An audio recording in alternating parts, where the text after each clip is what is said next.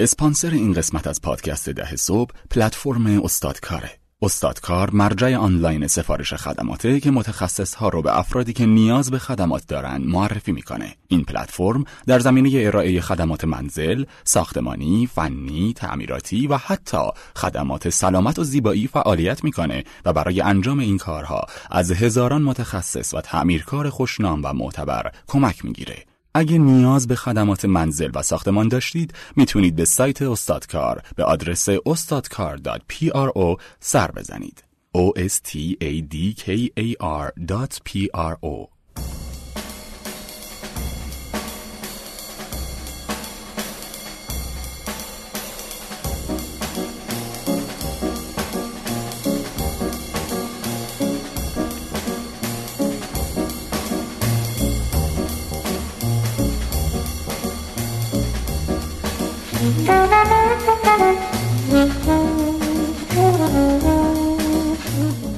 سلام دوستان، ما فکر میکنم که ما قطعا آخرین قسمتی هست از پادکست 10 صبح که در سال 97 میشنوید و امروز قاعدتا 19 اسفنده که الان دارین میشنوین و حتی ما داریم اینو قبلا ضبط میکنیم تو دی ماه 97. سلام خوشو سلام کردیم منتظر و ما مهمون امروزمون آقای کورنگی هستن. البته این در واقع مصاحبه‌ای که از ایشون میشنوید قدیمیه، من نمیگم مال که قدیمیه ولی ما که چیز پنهانی نداریم. 29 آذر 96 ثبت کردیم. آره ما به دلایلی عقب انداختیم متعارض، چون صحبتشون صحبتی است که واقعا کهنه نمیشه و کلیه نگه داشتیم و خلاصه صحبتایشون رو خواهید شنید.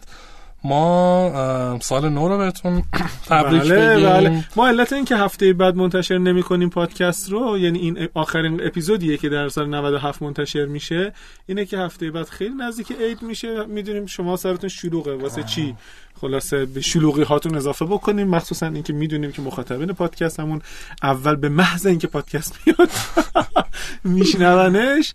ولی خب این اپیزود رو که میشنوین، اپیزود بعدی 18 فروردین ان شاء الله 18 فروردین 98 پخش میشه. حدود 3 ماه بعد از این تاریخی الان متوسطی هستیم. آره یه 3 هفته‌ای ما رو نخواهید شنید. فرصتیه که اگه عقبین از اپیزودا اونا رو گوش بدین، حتی عقبم که هستن به کنار، اونایی که عقب نیستن هم دوباره شروع بکنن دوباره گوش کردن. آقا ما رکورددار داریم، کسی داریم که 6 بار کل پادکست رو گوش کرده و اپیزودهایی داریم که بعضی مثلا 16 17 بار. ما واقعا ما جایزه بدیم. آره من اپیزود مهارت‌های نرم و تالات ته گوش نکردم. جدی؟ آره نشده. خب ما راستش داشتیم الان بیرون نشسته بودیم فکر می‌کردیم که خب به هر حال اپیزود آخر سال راجع به چی صحبت کنیم و اینا، موضوعات مختلف، و آخرش به این نتیجه رسیدیم که راجع به خود پادکست صحبت کنیم و اینکه اصلا آیا پادکست میتونه یه استارتاپ باشه یا نه. و نکتهش اینه که من و عیسم تا حالا راجع به این حرف نزدیم با هم و این اولین باره که خودم می‌خوام واقعاً ببینیم که آیا میتونیم بگیم که استارتاپ یا نه و یه خلاصه از مسیری که این مدت اومدیم رو بریم. و کی شروع کردیم؟ مثلا پارسال خرداد، ما 25 خرداد 96 ما اولین اپیزود پادکست رو ضبط کردیم. آره. و احتمالاً 1-2 هفته بعدش هم منتشر شد. تا اوایل آذر ماه 96 ادامه پیدا کرد، به جز یه وقفه 3 هفته‌ای که هم تعطیلات خورد و یه سری چیزا جور نبود برای انتشار و اینا. کلا هر هفته داشت پخش میشد تا نهایتا اوایل آذر یا شاید اواخر آبان 96 تموم شد. یک ماه 2 ماهی ما تقریبا یه وقفه‌ای داشتیم. دوباره از اواسط بهمن فصل 1.5 رو شروع کردیم که 4 قسمت بود. آخرین قسمت فصل 1.5 29/12/96 منتشر شد و بعد از اون 6 ماه پخش. آره ما خیلی اتفاق بدی بود که 6 ماهی خلاصه نشد امسال، ولی اتفاق خیلی خوبی که افتاد در واقع خب ما خیلی به عنوان حالا هابی و سرگرمی و ساید پروژکت واقعا به پادکست نگاه کردیم و خیلی بهش به آیندهش واقعا فکری نمی‌کردیم. لذت می‌بردیم، میومدیم ضبط می‌کردیم می‌رفتیم. الان لذت نمی‌بریم چرا؟ ولی اون موقع فقط همین بود. الان واقعا خب خیلی جدی شده. درسته. و ما در واقع فصل 1 و 1.5 رو هم 19 اپیزود 1 ساعته ضبط کردیم. فصل 1.5 بیشتر هم بود، اپیزود 80 دقیقه‌ای هم داشت. حالا فکر کنم واقعا سرجم 20 ساعت ما بله 20 ساعت تقریبا صحبت. اما به نظرم دو تا اتفاق افتاد که یهو همه چیز رو به نحو مثبتی تغییر داد. یکی این که ما توی تابستون امسال در واقع عدد رقمایی که از آنالیتیکس گرفتیم و حساب کتابایی که کردیم به این نتیجه رسیدیم که آمار خیلی خوبی به دست اومد و دیدیم به شدت شنونده داریم. و قبلش بود امید، اردیبهشت ماه امسال بود فکر می‌کنم که اولین آمار اومد و به شدت ما رو شگفت زده کرد. آره ما واقعا فکر نمی‌کردیم خودمون. علتش میدونی چیه که یادت چرا باورمون نمی‌شد که؟ نه. مهمترین علتش این بود که اولا ما از اون افیلیت‌های شنوتو خبردار نبودیم که علاوه بر شنوتو جاهای دیگه هم داره پخش میشه، و بعدم این که آمار ویوهای هر اپیزود رو میدیدیم که آمار خیلی بالایی نبود، 100 تا 200 تا بود. نه یکی اون یکی مثلا آماری که رو سایت شنوتو با کمال احترام آمار غلطیه و در نتیجه ویویی که روی سایت ما فکر می‌کنیم اونقدره ولی اون آمار درست نیست و چیزی که شنیده میشه به مراتب آره خیلی مراتب البته بالاتره. در نتیجه یه اتفاق اون بود، واقعا ما به این رسیدیم ترکشنه اتفاق افتاده. و از طرف دیگه ما رویداد در واقع دورهمی دوم ده صبح که تو شهریور برگزار کردیم توی تیوان، استقبالی که شد و تعداد آدمی که اومد ما رو واقعا باز شگفت زده کرد و واقعا فکر میکنم اون موقع بود که دیگه ما مطمئن شدیم خب این یه ترکشن خیلی خوبی داره، استقبال خیلی خوبی شده. و بعد خب فصل دوم رو به شدت جدی‌تر رفتیم جلو تا دوره همی سوممون که توی 20 آذر 97 بود و ما فکر میکنم نزدیک 360-70 نفر ثبت نام کردن. بعد بقیه هم تازه دیگه ما ثبت نام نکردیم، یعنی به راحتی بالای 400 نفر ثبت نامی میرفت و خب اینا به ما گفت که این داستان خیلی جدیه. حالا برگردیم سراغ بحثی که میخوایم بکنیم که آیا واقعا این پادکست میتونه استارتاپ باشه یا نه. از تعریف کلاسیکش که بگذریم، من فکر میکنم یه چیز خیلی عجیبی ما تجربه کردیم توی سال 97، اونم رشد استارتاپی بود. ما همیشه، من لااقل در مثلا کیس صبح فرداش این رشدی رو تجربه نکرده بودم، هرچند با تعریف رایج استارتاپ بود صبح فردا، ولی همیشه ما راجع به رشد صحبت میکردیم و هیچ وقت من خودم داخل رشد نبودم. ما آمار شنونده هامون از در حالی که 6 ماه هم پخش نداشتیم از اردیبهشت 97 تا آذر 97، یعنی حالا کلا بگیریم در مثلا 9 ماه اولی، در 8 ماه در سال 97 5 برابر شد. این تیپ رشد استارتاپیه، یعنی مثلا تو بیزینس‌های معمولی شاید خیلی پیدا نکنی که. و این تازه با توجه به اینکه ما واقعا مارکتینگ نکردیم، کمپینی خرجی نکردیم، خیلی ارگانیک واقعا فکر میکنم دهان به دهان بیشتر. بعد یه اتفاقی که افتاد این بود که حالا این آماری که من دارم میگم مربوط به انتهای مثلا فرض بگیرید که آبان ماه یا اواسط آذر ماهه. اتفاق عجیب غریبی که افتاد این بود که آمار رو که بررسی می‌کردیم، نصف آمار شنیده شدن فقط مال فصل دوم بود که اون موقع 7-8 اپیزودش بیشتر پخش نشده بود. خیلی اتفاق عجیبی بود. یعنی تو 20 ساعت تولید کردی، بعد از این طرف مثلا 8 تا 40 دقیقه اگر در نظر بگیریم مثلا حدود 6 ساعت تولید کردی، این کلا معادل اون شنیده شده. یعنی انگار از یه جایی اون هاکی استیکه هر چی که هست یوهو از یه جایی یه قلابی گیر کرده به یه جایی، آدم‌ها شنیدن با هم دیگه، به قول تو دهان به دهان اومدن تبلیغ کردن و یوهو رشد کردیم. مثلا خیلی عجیب و غریب بود. ترکشنمون هم خیلی ترکشن بالایی بود. ما البته با توجه به اینکه ما از شنوتو تشکر میکنیم بابت همه زحماتش، ولی به خاطر اینکه آنالیتیک خلاصه خیلی درست حسابی نداریم شاید خیلی با اطمینان نمیشه گفت، ولی ما تقریبا از هر 3 نفری که پادکست رو پلی میکنن 1 نفر پادکست رو تا انتها گوش میکنه که آمار خیلی بالاییه، خیلی آمار بالاییه. و این یعنی اینکه خب این ترکشن داریم، یعنی به هر حال آدم‌ها دارن برمیگردن دوباره دارن گوش میدن.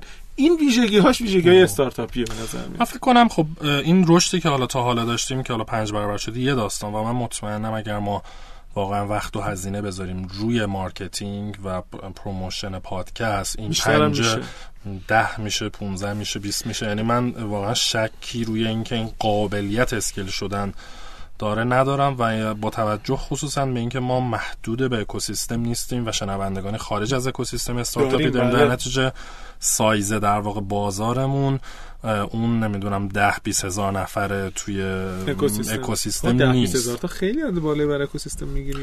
ببین اگر که تو حساب بکنی که ما 4000 تا استارتاپ داریم که ممکن داشته باشیم، یا حالا 4000 تا تیمی که ادعا میکنن استارتاپ، هر تیمم 5 نفر باشه، اوکی باش، قبول کردم اصلا. خدا شکر راحت در نکنه. آره حتی الان اتفاقا می‌خونم شنبه داره ظاهرا کتابی چاپ میکنه، توش نوشته ما 2000 تا استارتاپ رو دارن، استارتاپ رو ایندکس میکنن دیگه. اگه 2000 تا باشه متوسط، یعنی که مثلا مبلغ پرداخت میکنن برای اینکه تو این کتاب بیان. آره دیگه عده بیشتری هستن. آره دیگه 5 تا اون باشه میشه 10000 تا، کلی آدم دیگه هم هست. در نتیجه این از لحاظ اسکیل شدن به نظرم جا داره و خب ما احتمالاً که حالا محصولات دیگری شاید اضافه بکنیم، شاید پادکست های دیگه اضافه بکنیم و این بازار رو هی بزرگتر میکنه و کمک به اسکیل کردن. میدونی دقیقاً این تیکش هم شبیه استارتاپ است. امید از نظر اینکه از تا جایی دارن توسعه محصول میدن، بعد از یه جایی به بعد ببینن چه برسن محصول رو متوقف بکنن، یا اینکه سعی بکنن بازارهای دیگر رو بیان برای خودشون باز بکنن و شروع بکنن به مارکتینگ. پروداکت مارکت فیتمون انجام شده، الان مارکتینگ میکنیم. جالبیش اینه که واقعا ما اینا رو عملاً برنامه‌ریزی نکردیم، هیچ وقت از اول نشستیم بگیم خب حالا این یه استارتاپ ما می‌خوام اینجا برسیم. هی این پادکست از ما جلوتر میرفت، همیشه ما رو با خودش می‌کشوند. آره راست میگی. یکی هم واقعا ما اون عدم قطعیت رو به نظرم داشتیم. از روز اول ما هیچ ایده‌ای نداشتیم که این چقدر مخاطبا خوششون خواهد اومد، چقدر تراکشن خواهد گرفت، آیا اصلا به جایی میرسه که جدی بشه، نمیشه. سعی کردیم واقعا فیدبک بگیریم ببینیم که اوضاع چطوره. اینایی که مثلا برای رفع نیاز خودشون میان یه بیزینسی را میندازن بعد میگیره، ما برای عشق و حال خودمون اومدیم تو استودیو و بعد به نظر میاد که گرفت. آره خیلی جالب بود و خب عملا ما در واقع حالا امسال عملا تونستیم جریان درآمدی داشته باشیم، هزینه هامون خب از اون ورم رفته بالا، در واقع نیروی انسانی جذب کردیم و اگه بخوام خیلی بیزنس مدلی بهش نگاه کنیم، ما واقعا باید فکر کنم موقعشه که بشینیم خودمون درست حسابی بنویسیمش. ولی برای کی به دقت کردی امید میونی کلمت، حالا تو داری آب تو آروم میخوری. شاید از این جایی به بعد به این نتیجه برسیم که واقعا مثلا یه بخشی از کارهایی که داریم انجام میدیم رو کم رنگ‌تر بکنیم، وقت بزنیم روی این، مثل اپیزود یکی از اپیزودهای قسمت فصل اول که با استارتاپت ازدواج کن، یعنی آره داره میکشونه به این سمت. آره ما الان ازدواج فعلا خبری نیست، ولی واقعا دوست معمولیم، دوست اجتماعی. آره خبرداری، ولی واقعا این پتانسیل رو داره. برگردم داشتم آراجه بیزنس مدل میگفتم. آره. الان حداقل برای من و میثم تو ذهنمون واقعا واضحه با تقریب خوبی که مشتریای ما که شنونده هامون باشن کیا هستن، اون ارزشی که داریم خلق میکنیم چیه، چه مشکلی رو داریم حل میکنه. واقعا میگم نشستیم درست راجبش فکر کنیم، مکتوبش بکنیم، اما داشتم فکر میکردم الان دیدم که واقعا ما میتونیم عملا همون کارهایی که برای یک استارتاپ میکنه اون بریم. فقط فکرم فرقش این بودش که ما یه کاری رو دلی شروع کردیم رفتیم جلو و این حالا به هر حال یه کیفیتی داشتش که به تراکشن رسید. یه کیفیتی داشته. آره ولی احتمالاً تو استارتاپی خودش شاید برعکس، شما یک میری حالا یک لزومن یک مشکلی رو پیدا میکنی، بعد حالا ممکنه یه عالمه تست بکنه و عملاً خیلی تست نکردن. خب خیلی هم واقعاً از اون طرفن دیگه، یعنی مثلا برای اینکه مشکل خودشون حل بکنن میان یه چیزی رو اندازی میکنن، ولی مشکل ظاهراً مشکل گروه بزرگی از مشتریاش نگاه بکنیم واقعاً. خب ما یه راجبش قبل از اینکه شروع کنیم راجب این صحبت کردیم دیگه. مشکل بزرگی که ما دیدیم یکی این بود که در واقع آموزش ندیم، یکی این که نمیدونم آره آدم‌ها از آموزش خستن. بعد ما راجع به مطالبی صحبت کردیم که کمتر شنیده شده، نمیدونم مثلا فصل 1 به هر حال یک چیزایی هم بود که به نظرم واقعا ارزش شد. من فکر می‌کنم احتمالاً مثلا موضوعاتی که ما راجع به منتورشیپ صحبت کردیم، اون 4 قسمتی که ما بیشتر از 1/4 فصل 1 مون راجع به یک موضوعی صحبت کردیم که وقتی خودمون داشتیم سرچ می‌کردیم سورس فارسی ازش پیدا نمی‌کردیم. آره. یعنی صحبت نکرده بود راجع بهش. این تازگی هم واقعا انگار که ارزش بود. آره، و ما تو هر فصل هر قدم که جلوتر میرفتیم باید تصمیم میگرفتیم حالا راجبه چی حرف بزنیم که واقعا جدید باشه. و راستش توی فصل 2 ما واقعا بزنم به تخته تونستیم مهمونهای خیلی خوبی رو بیاریم، واقعا آدمهای خیلی کلیدی که حالا مرتب، حالا یه مقدارشون امسال شنیدید، یه مقدارش سال آینده. و این دوباره یه چیزی بود که برای ما عدم قطعیت داشت واقعا که آیا تو این لول میتونیم خیلی در واقع حالا کانسیستنت و مستمر تو همین لول مهمون ها رو بیاریم. بحث دیگه واقعا سر اسپانسر بود، دوباره ما خیلی عدم قطعیت داشتیم که آیا شرکت ها حاضر میشن بیان اسپانسر بشن، آره این محصول براشون جذاب هست، آره و اون ولی رو آیا میگیرن. در مورد مهمونا که گفتی، عدم قطعیتش یه قسمتش از جنس پذیرش مهمونا بود، یه قسمت دیگهش به نظر من از جنس این بود که آیا مخاطبا خوششون میاد یا نه. ما قبلا اپیزود 1 ساعته مثلا من و تو می‌بدیم حرف می‌زدیم، حالا الان 10 دقیقه می‌ریم صحبت می‌کنیم، بقیه‌اش یکی دیگه میاد حرف می‌زنه. آره. واقعا راجع به این مردد بودیم، هنوزم الان شاید مثلا حل شده باشه زمانی که این داره پخش میشه، ولی الان داریم تست می‌کنیم اینو.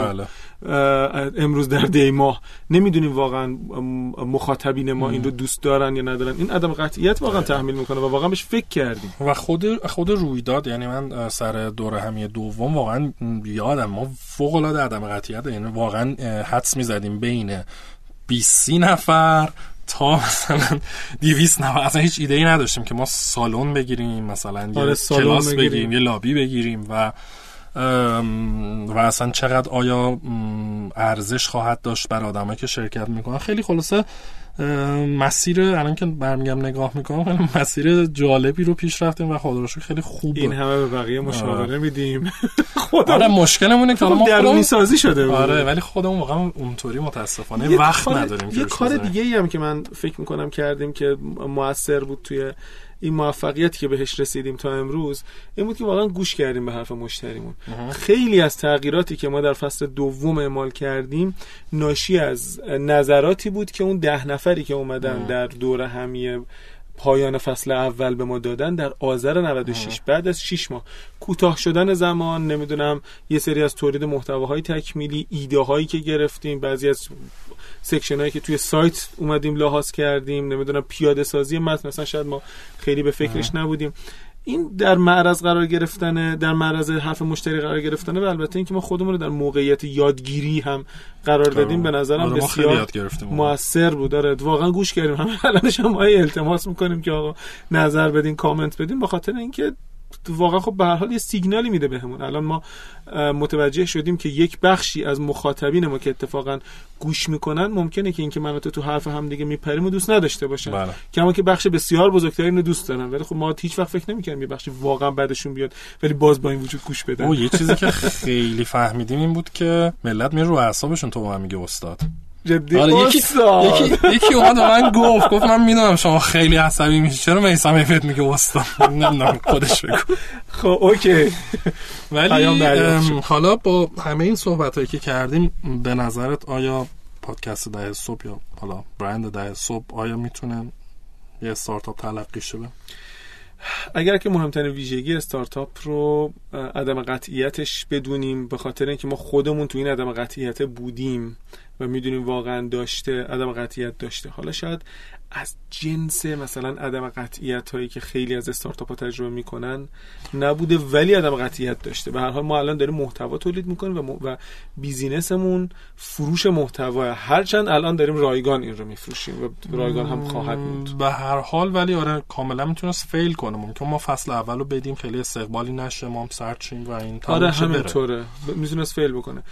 مقیاس پذیریش رو هم که داریم میبینیم چه شکلیه، من به نظرم کاملا آره مقیاس پذیر هست، منتها باز یه مشکلی که هست اینه که خب ما موضوع پادکستمون یه مقدار تخصصیه، هم عام نیست مثل مثلا چنل بی یا پادکست‌های ورزشی یا داستان که خب خیلی عامن و خیلی راحت‌تر. آره خب این هم باعث میشه که تو اگر که از دید درآمدزایی داری نگاه میکنی، درسته که تو مخاطبینت کمترن ولی مخاطبینت خیلی هدفمندترن. یعنی اگر که از مثلا این دید داری نگاه میکنی که خب اوکی اون مبلغ بیشتری میگیره برای اسپانسرشیپش، من درسته که مبلغ کمتری دارم میگیرم ولی نه به اندازه اختلاف تعداد شنونده هام. میفهمم، ولی که خیلی تارگت دیم تهش اون مبلغ بیشتر میگیرن تهش دیگه.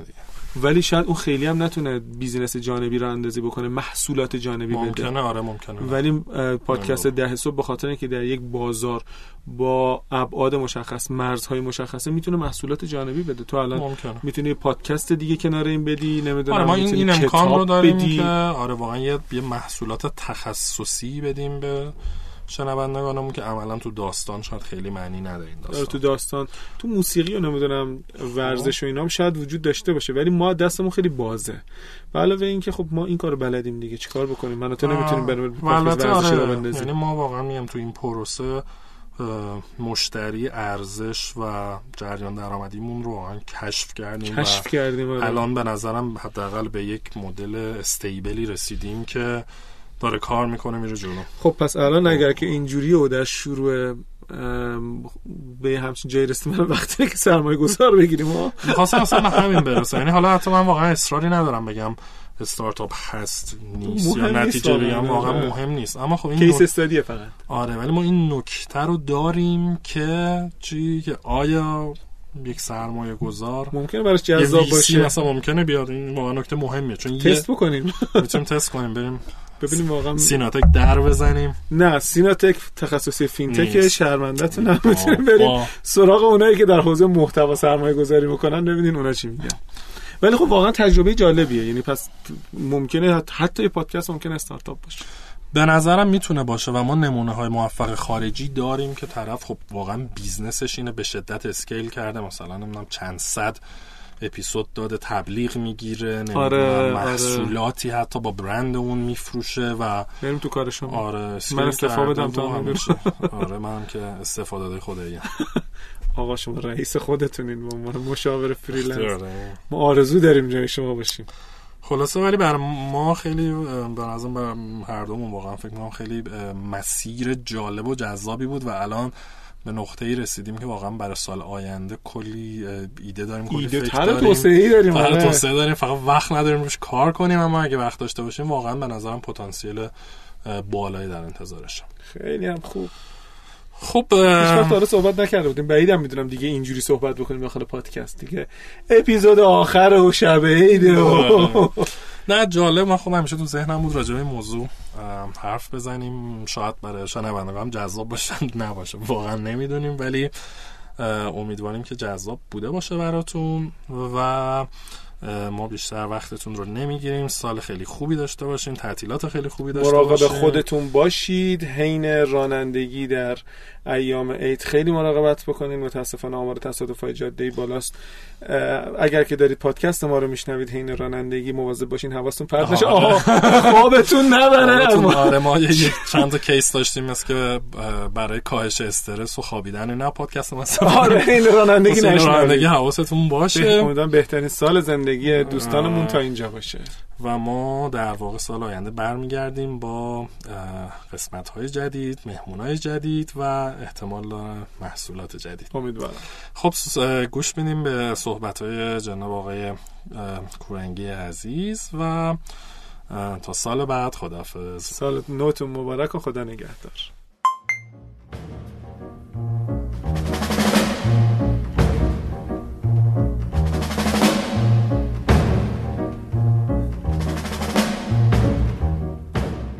رو در رسانه‌های اجتماعی دنبال کنید و از آخرین اخبار، رویدادها و محتوای تکمیلی مرتبط با پادکست 10 صبح با خبر بشین. در توییتر، اینستاگرام و آپارات با نام کاربری 10am پادکست و در تلگرام با پادکست 10am میتونید ما رو پیدا کنید.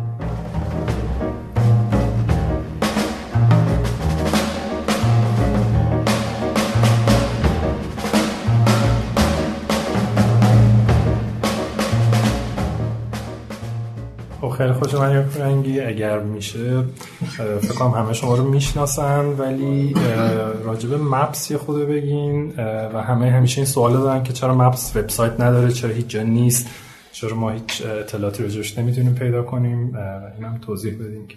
بله خیلی متشکرم. من راستش وقتی که شما یک مدلی رو دارید به کار میگیرید و دارید به صورت آزمایش باهاش روبرو میشید تفاوت داره تا اینکه بگید که من اومدم و یک ساختاری رو که کاملا مطمئنم راجبش و خدماتی که تحت اون ساختار میشه ارائه داد رو بیاید معرفی کنید.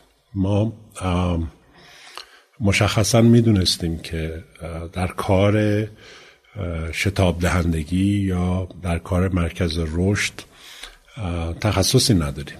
ما تیمی که در مپس هست که من و 4 نفر از دوستانم هستن، ما تنها چیزی که داشتیم و داریم تجربه بیشتر از 30 سال فعالیت توی حیطه نوآوری و فناوریه، توی بخش‌های مختلف، یه مقدار زیادش توی بخش آی سی تی. و مپس یک مدلیه که ما ساختیم تا ببینیم آیا یه سری از پیشفرض ها رو میتونیم اثبات بکنیم. یعنی در حقیقت یه تمرین مهندسیه، یه مدل کوچیک ساختیم. خب برای من به عنوان یک شهروند، به عنوان یک ایرانی، خیلی سخته که بیام و ادعایی بکنم در مقابل جوانهایی که اینجا با چشم اعتماد، با نگاه اعتماد به ما نگاه میکنن، که بگم من در این حیطه یک کاری دارم انجام میدم که از اول تا آخرش رو قبلا انجام دادم. بنابراین تصمیمی که گرفتیم این بود که اجازه بدید ما نریم وارد اون بخش بشیم که خودمون رو بخوایم پروموت کنیم، لغت ببخشید فارسی درستش باید تبلیغ، ترویج کنیم. گفتیم بذارید ببینیم میشه این پیشفرض ها رو اینجا اثبات کنیم و بعد شرکت ها، طرح‌هایی که تبدیل به شرکت میشن، اونها تا اونجایی که میتونن اونها برن، چون اونها در حقیقت محصول دارن، کار دارن انجام میدن، خدمت دارن میکنن، اونها سایت های خودشون رو داشته باشن، فعالیت خودشون رو توی دنیای مجازی داشته باشن و ما نریم وارد اون قسمت بشیم، چون هدف این نبود که ما بیایم و بشیم یک مرکز رشد یا یک شتاب دهنده. اگر این مدل موفق باشه که امیدوارم باشه و از نزدیک 5 سالی داریمش کار میکنیم، برنامه‌ای داریم که این مدل رو حالا ترویج کنین، شاید مپس 2 رو بزنین، شاید آموزش بدین این مدل رو؟ خیلی دوست داریم که ترویجش بدیم، به خاطر اینکه داده‌هاش همونطور که قبلا هم گفتم خدمت شما، داره الان نشون میده که مدل موفقی میتونه باشه. حقیقت مسئله اینه که شدیداً گریز داریم و هراس داریم از اینکه منابع مالی که شناخته شده نیستن و یا دولتی هستن و یا شبه دولتی هستن رو به کار نگیریم و این یکی از معضلات بزرگه، به خاطر اینکه در بخش خصوصی کسایی که سرمایه دارن و کسایی که میخوان فعال بشن در این حیطه معمولا میان و میگن خب ما خودمون میتونیم این کارو بکنیم، خودمون میشیم یک شتاب دهنده، خودمون میشیم یک مرکز رشد یا اینکیبیتور و خودمون میشیم یک صندوق سرمایه گذاری، بنابراین نیازی برای ما در حقیقت نیست اونجا. ولی من فکر میکنم که ما اومدیم یه قسمت‌هایی از مدل باید جا بیفته و اون قسمت‌ها اینه: مپس توی یک زیرزمین توی خونه پدری من شروع شده.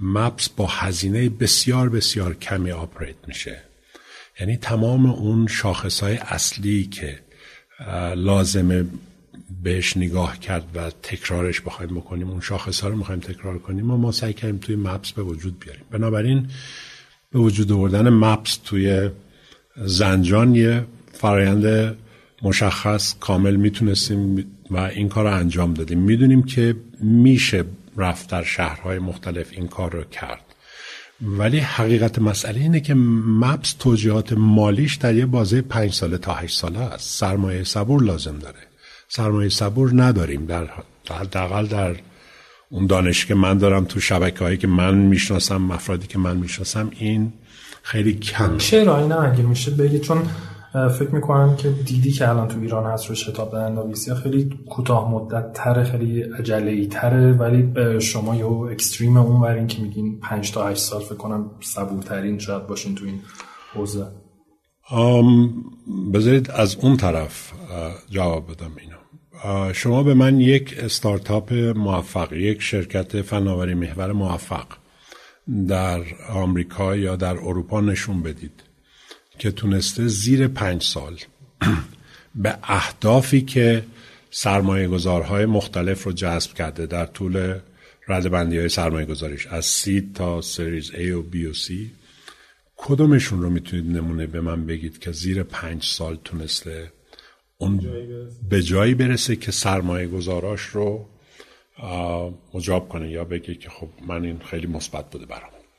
من تحقیقاتم که یه کمی کهنه است، یعنی مال 2 سال پیشه، هنوز پیدا نکردم که زیر 8 سال باشه. 8.8 اوریج سیلیکون ولی بوده در اروپا. اینو نمیدونم الان.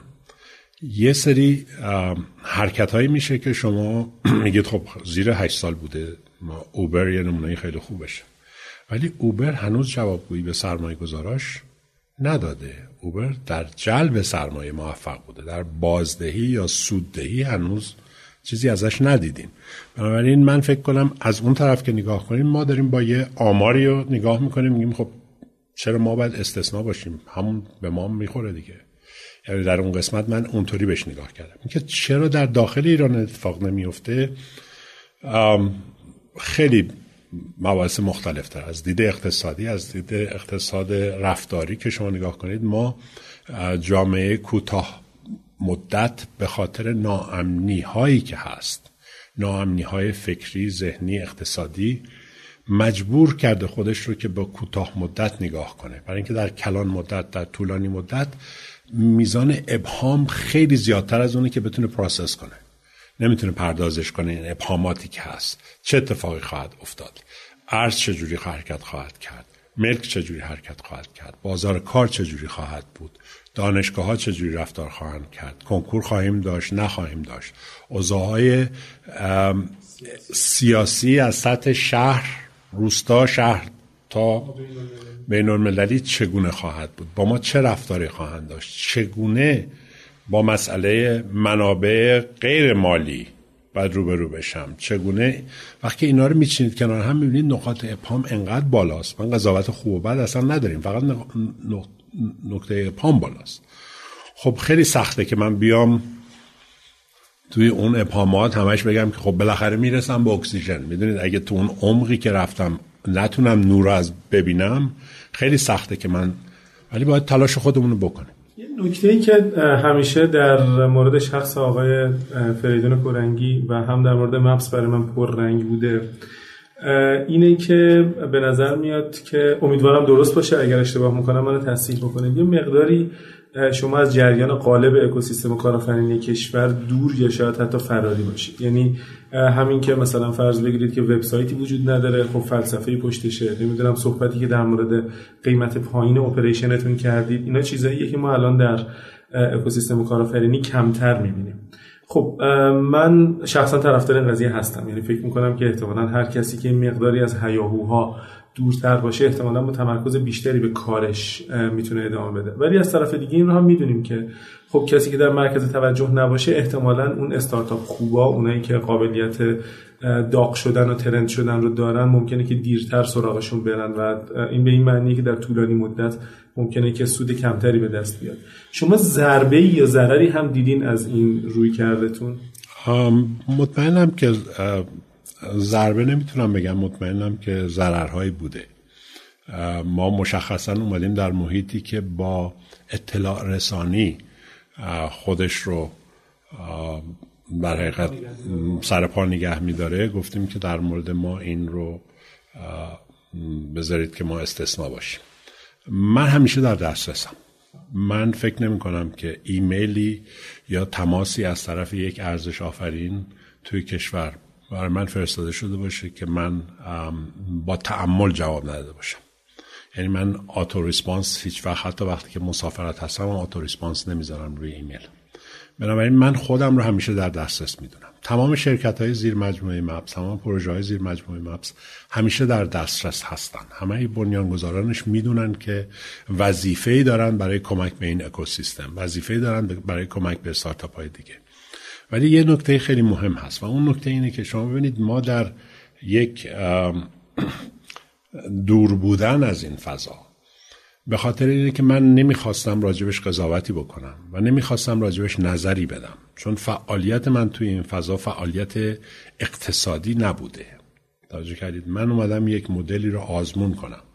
حالا مجبورم که چارچوب اقتصادی داشته باشم براش، برای اینکه میخواستم استمرار پیدا بکنم، ولی نیومدم که بگم ما میخوایم این رو توسعه بدیم به خاطر اینکه مدل سودآوری است که ما شتاب دهنده بشیم یا ما مرکز رشد بشیم. پس این از این نظر این هدف بوده. نقطه ابهامی که در فکر شما هست و به جا هم هست اینه که آیا من میتونستم خدمتی بکنم در این مسیر؟ آیا میتونستم مفید و موثر باشم در این مسیر یا نمیتونستم؟ نظر خود من این بوده که من نمیتونستم مفید و موثر باشم و دلیلش هم خیلی ساده است. من 40 سال از ایران بیرون بودم. چطوری برگردم اینجا و نسخه‌ای بپیچم برای کسی که تو این محیط بزرگ شده، تو این محیط میخواد کسب و کارش رو راه بندازه و بیام بهش بگم که این راهکار یا اون راهکار، این متد یا اون متد. پس سعی کردیم که این کارو نکنیم. یک نکته دیگه هم که به نظر من خیلی مهمه اینه که من شخصا و فلسفه مپس و ما توی مپس شخصا بر این بوده که اگر شما سابقه تاریخی اکوسیستم هایی که دارید امیلیت میکنید، اکوسیستم هایی که دارید میخواید کپی کنید یا میگید میخوام مثل، اگه اون سابقه رو در نظر نگیرید نهایتاً کجراهه میره. حالا درست خودش رو مرمت خواهد کرد، برمیگرده مسیر خودش رو پیدا خواهد کرد و من هیچ وقت نمیخواستم نقشی تو اون کجراهه داشته باشم. یعنی من به این عقیده بودم که شما اینجا اگر که نیروهایی رو که داریم و خدا رو شکر فراوان داریم، اگه اینها متمرکز بشن روی این که حرفایی که امروز شما شنیدید توی این پنل اول که آقا یه کمی زیربنایی نگاه کنیم، چرا 60% خدمات باید باشیم؟ ما داریم اون 60% خدمات رو به 3% جامعه ایران میدیم یا به 5% جامعه ایران میدیم. اگه زیربنایی فکر کنیم ممکنه اون به 15% یا 20% جامعه بتونیم خدمات. من نمیتونستم وارد اون هیته بشم. و نکته دیگهش که خب متاسفانه باید گفت اینه که در خیلی بخش اولیه این حرکت، یعنی در سال 1391 که من شروع کردم مپس رو شروع کردم، مشخصا حضور دولت رو رد کردم. یعنی من به همین آقای دکتر ستاری گفتم که از این هیته برید بیرون، تو این هیته اگر وارد شدید صدمه خواهید زد، نه به خاطر نیتتون، نه به خاطر، گفتم فقط به خاطر اینکه کسی با شما نمیتونه رقابت کنه و اگر اومدید تو این هیته و فعالیت کردید، کسایی که میتونن بیان اینجا خلاقیت نشون بدن نشون نخواهند داد، چون شما پول نفتی که خودتون حالا امروز میگید بلاست، اون پول رو در اختیار همه میگذارید و اینجا درد ما درد پول نیست، درد ما درد نداشتن سرمایه نیست، درد ما خیلی خیلی گسترده تر از اونه. اون پول رو دولت میتونه بیاد توی دانشگاه خرج کنه، اون پول رو دولت میتونه بیاد بگه لابراتوارهای دانشگاه رو من توسعه میدم، اون پول رو دولت میتونه بیاد زیرساختهای لازم رو خرج کنه. به نظر شما آیا صحیحه که یک استارتاپ 40 برابر نرخ اینترنت آمریکا رو در ایران پرداخت کنه، بعد حالا بیاد صندوق نوآوری شکوفایی بهش 100 میلیون تومان هم وام بده، 300 میلیون تومان هم وام بده؟ آیا بهتر نبود که میمدن میگفتن ما برای اکوسیستم استارتاپی ایران تمام استارتاپ هایی که بیان ثبت بشن میتونن تا این حد اینترنت مجانی داشته باشن؟ آیا بهتر نبود که بیان بگن همه استارتاپ های ایران که بیان ثبت بشن برای 3 سال اول دولت حق بیمه شون رو پرداخت میکنه؟ آیا بهتر نبود که ما میگفتیم به جای این که بیایم بهشون این وام ها رو بدیم، میایم به بانک میگیم آقای بانک این شرکت تا این حد اعتبار دارد که ابزار لازم کارشو بخره، شما عامل باش، شما اینو مرور کن که این ابزار رو بخره، اینو بهش به عنوان گرانت میدیم، این داره میخواد بره سرور بخره، میخواد بره باش ماشین بخره سوار بشه، میخواد سرور بخره، میخواد کارشو توسعه بده. آیا بهتر نبود میمدیم میگفتیم که ما زیربناها اینه که ما خدمات در ابر میخوایم بدیم برای استارتاپ هایی که بتونن با همدیگه بیان فناوری به وجود بیارن که ما بتونیم خدمات آمازون AWS رو در ایران راه اندازی کنیم، 50 میلیارد میدیم. و این اتفاقیه که داره در سیلیکون ولی یا مثلا اکوسیستم بالغ‌تری تو اروپای غربی میفته یا نه اونجا کلا دولت پاشو کشیده بیرون و فقط مثلا از طریق رگولیشن و اینا داره کمک میکنه؟ الان داره از اون طریق، ولی وقتی که شروع کرده نه، اونها هم این فعالیتو کردن. شما اگه بیاید تاریخچه همکاری دولت رو ببینید، من اینجا خیلی راجع به این مسئله گفتم. چرا ما نمیتونیم بیایم بگیم که آقای وزارت فلان، حالا هر وزارت شما میخواید بگید، همونطور که تو آمریکا وزارت دفاع این نقش رو داره، اینجا هم میتونه وزارت دفاع اون نقش رو انجام بده. چرا نمیتونه بیاد بگه که آقا ببین من این چالش رو دارم، برای این چالش پول میدم، محصولش رو میخرم، اگه حلش بکنید میخرم، به عنوان قرض الحسنه 10% قرار دادم به شما الان میدم، اگه بهت نشون بدید که میتونید انجام بدید من مشتریتونم. این یعنی تمام سیلیکون ولی روی این پایه شروع شده، چون وزارت دفاع آمریکا اومده بعد از جنگ دوم گفته آقا ببین این تیوبای رادار رو بردش رو باید زیاد کنیم. فرچایلد اومده گفته چجوری بردش رو زیاد کنیم؟ تو بلبز یه اتفاقی افتاده، ترانزیستوره رو در آوردن، گفته ما میتونیم اینو جایگزین کنیم. به فرچایلد گفته 50 میلیون دلار هزینه‌ش، گفته 10% بهت میدم راه بنداز. بعدم میام مایلستونی نگاه میکنم، هر چقدر که پیش رفتی بیشتر بهت پول میدم. از تو دل اون HP اومده بیرون، از تو دل اون اینتل اومده بیرون. پس ما اینا رو نمیتونیم نقش دولت اونطوری که بیاد جلو، یعنی به عنوان مشتری که بیاد جلو، مثل هر مشتری دیگه است، ارزش داره.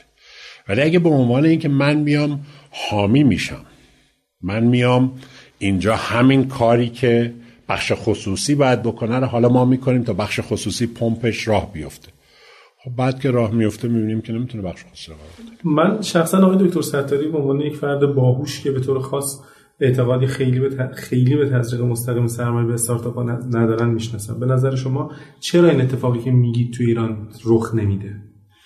با وجود اینکه همچین آدمی به نظر میاد چارچوب فکریش نزدیکه به این مسئله. ببینید منم قبول دارم که ایشون واقعا بسیار روشنگرا بودن، روشن فکرانه نگاه کردن به این مسئله، ولی سوال‌ها رو ازش برمیپرهیزن. به نظر من ما اینجا عادت کردیم که احترام رو بیاریم در سطحی که حق سوال ندیم، چون بنده مثلا از پدرم سوال نمی‌کنم به خاطر احترامی که براشون میذارم. یعنی فکر میکنم که اگه از پدرم سوال کردم که خب چرا این کارو کردید، دارم بی احترامی میکنم. این بخشی از فرهنگ ماست. ولی دولت مردان، من، شما ایرانی، هموطنای ما اربابانشون هستن. به عنوان اربابان وقتی که آقای رئیس جمهور میگه من دست مردم رو میبوسم، یعنی نوکری، نه به مفهوم زشتش، به مفهوم درستش. خب اگر اونه پس بیاد توضیح بدید، بگید چرا مسئله دانش بنیان رو راه انداختید. اگر مسئله دانش بنیان رو راه انداختید دلیلش رو به من بگید. چه مزیتی به وجود آوردید با این مکانیزم؟ آیا مزیت رانت نیست؟ آیا مزیت این که روابط حرف بزنه نیست؟ آیا دارید یک عده‌ای رو اینجا بهشون یک چیزی میدید که خاموششون کنید، ساکتشون بکنید؟ چرا راه میندازید؟ چون شما به من یک اکوسیستم نشون بدید در دنیا که موفق بوده، که اومده میگه من شما رو کاتگورایز میکنم به عنوان دانش بنیان، پس اونای دیگه جهل بنیان هستن. اگه اینا دانش بنیان فقط داریم نمیتونیم فقط، پس بقیه جهل بنیان میشن. وقتی اینا رو جواب نمیدن، این ابهام تو فکر من به وجود میاد که خودشون رو خدمتگزار و خدمتکار مردم نمیبینن، خودشون رو خدمتگزار و خدمتکار سیستم دولت میدونن. و سیستم دولت یعنی سیستم نظام، مثل هر سیستم دیگه توسعه طلبه، یعنی نمیتونه به محض اینکه بگه من توسعه نمیخوام میپاشه، بنابراین باید توسعه بده. شما صندوق نوآوری و شکوفایی میگه من وام میدم، آقای دکتر ستاری هیئت امنای اون صندوق هستن، 3 هفته پیش ایشون میان میگن که وام دادن به شرکت‌های نوپا خیانت به اونهاست. منی که از دانشگاه اومدم بیرون رفتم رو این طرح کار کردم، 4 ماه با صندوق نوآوری دارم سر کله میزنم که این وام 90 میلیون تومان 100 میلیون تومان اول بگیرم، حالا بعد چه جوری فکر کنم؟ پس یه مقدار این ابهاماتو به وجود میارن، به خاطر اینکه رفتارشون با حرفاشون نمیخونه. دانش بنیان داریم، صندوق نوآوری شکوفایی داریم. صندوق نوآوری شکوفایی به نظر من خودش الان داره جواب میده که آقا موثر نبود. 0.5% بودجه کل کشور هر سال واریز میشه تو اون صندوق. برای چی؟ به کجا داره خدمت میکنه؟ جوابگوییش به کیه؟ جوابگوییش به هیئت امناست. رئیس هیئت امنا ریاست جمهور کشور هستن. پس دارید این زنجیره رو توسعه میدید. Small Business Administration توی غرب یه سازمان دولتیه. میگه آقا من کاری به شما ندارم. شما میخوایی یه بیزنس کوچیک هستی، زیر 200 میلیون دلاره فروشت، تعداد کارمندان زیر 200 نفره، برو یه بانک راضی کن که رو طرحت بهت حاضر وام بده. وقتی که گفت من ضمانت میخوام، من میام ضمانت میدم. تموم شد رفت. با این حساب اگر که شما بخواین یک چیز رو در اکوسیستم کارآفرینی، حالا نگیم اکوسیستم استارتاپی ایران، تغییر بدید، این قدرتشو داشتین که الان یه چوب جادویی ماجیک بند بود که میگفتین من الان یه چیزا اینطوری بزنم درست میشه. اون چی بود؟ میرفتم سراغ خانواده‌ها.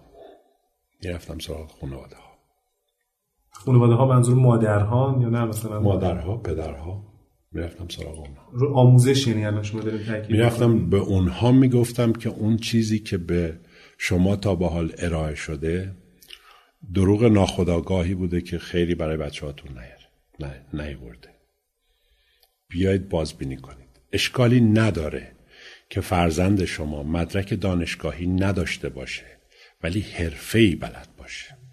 اشکالی نداره که مدرسه‌های علمی کاربری ما بیان و توسعه پیدا کنن. اشکالی نداره که ما تکنیسین خیلی عالی داشته باشیم، بعد مهندس داشته باشیم. این به نظر من اگر میتونستیم این فرصت انجام من اختیار داریم. ما میخوام وقتا شما من فقط سوال آخرم بپرسم. میونه صحبتتون به سوداوری استارتاپ ها اشاره کردیم که گفتیم بعد از 5 سال 8 سال یه مسئله که ما میبینیم که یه سری الان سرمایه‌گذارای سنتی هستن که خیلی میخوان روی استارتاپ، روی حوزه آی تی سرمایه‌گذاری کنن ولی سنتی میبینن، یعنی میخواد یه پولی بده، بگه بیزنس پلان بده، سال دیگه سر به سر کن، آخر سال سود منو بده و غیره. خب این یه دستن ویسی ها قاعدتا اونقدی که من میدونم تو چند سال اول سود براشون مهم نیست، میخوان این شرکت رشد کنه، بزرگ شه، والیویشنش بره بالا. میخوام ببینم که شما به نظرتون تا چند سال تو حالا حوزه آی تی یه استارتاپ میتونه رشد کنه، بزرگ شه بدون اینکه سودآور باشه، یا سرمایه گذار چقدر حاضر صبور باشه تحمل کنه که این سودآور نشه؟ این مسئله‌ای که سرمایه‌گذار بین‌المللی معمولاً همه جای دنیا بهش نگاه میکنه مسئله نرخ بازدهیه. نرخ بازدهی رو شما محاسبه میکنید بر مبنای یک خروج، یک اکسیت. هیچ سرمایه‌گذاری که من تا به حال شناختم و خیلی هاشون در خارج باهاشون تعامل داشتم، برای یه شرکت فناوری محور که میخواد بیاد حالا به صورت استارتاپ یا سریز A B C فرق نمیکنه، هیچ وقت نشیدم که بگه که خب که اون چک سود سهام ما رو میفرستین. سوال اینه که اکسید کیه، چیه و کیه. بنابراین استارتاپ معمولاً تنظیم شده است برای به وجود آوردن ثروت، نه برای به وجود آوردن درآمد. اگر برای به وجود آوردن ثروته، اونو یه سرمایه‌گذار میتونه بیاد محاسبه کنه. اگه شما به من بگید که من در حیطه خدمت میخوام کاری بکنم که 8 سال طول میکشه، میگم قربان شما، این توی 8 سال انقدر کسایی میان که با قدرت خیلی بیشتر، پول خیلی بیشتر این خدمات رو ارائه میدن، سهم بازار رو میبرن. ولی اگه بگید من میخوام زیربنایی دارم کار میکنم، 5 سال به نظر من حداقل یکی میتونید بهش نگاه کنید. پس سرمایه‌گذارم اینو میدونه. اگه داره نگاه میکنه که من دارم مالکیت معنوی به وجود میارم، دارم آی پی به وجود میارم، خب سرمایه‌گذار میدونه 2 سال طول میکشه که فقط فرآیند پتنت ثبت بشه.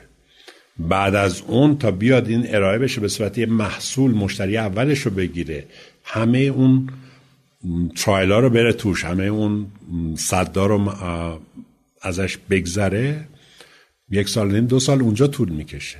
حالا ممکنه از سال 5م یه تصویر اکسیت به وجود بیاد، یکی بیاد شرکت رو بخره، بتونه بره توی بورس یا فرابورس فعالیتی از خودش نشون بده. من فکر کنم حتی سرمایه‌گذارهای سنتی ما اون پیچیدگی رو، اون تجربه و اون دانش رو دارن که نگاه کنن به این تصویرها. منتها الان شما نگاه کنید ببینید اونایی که دارن جذب سرمایه میکنن کدومان؟ توی بخش خدماتن. سرمایه گذار سنتی ما که آگاهی نداره بین این تفاوت‌ها نگاه میکنه میگه خب شما کی میشید مثل اون یکی، کی میشید مثل این یکی. آقا ببخشید من اصلا تو اون هیته نیستم، من اینجا 4 تا پتنت توی آمریکا دارم که داره لایسنسش از من خواهند خرید.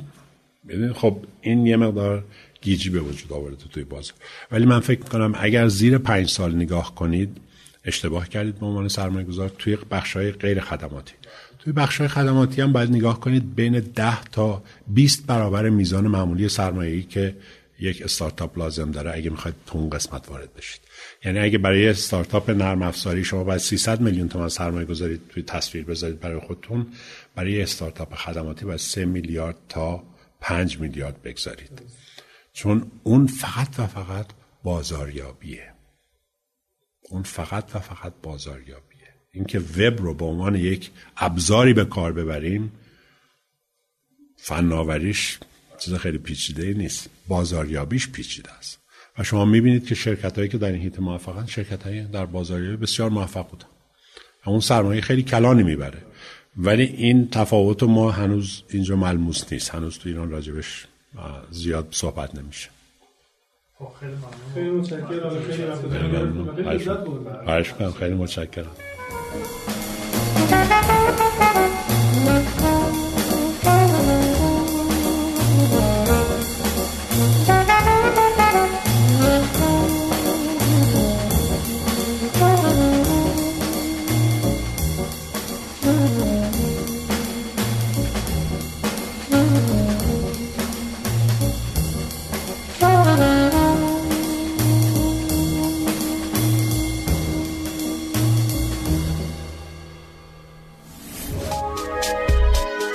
شنوتو سرویس اشتراک گذاری فایل های صوتی www.shenoto.com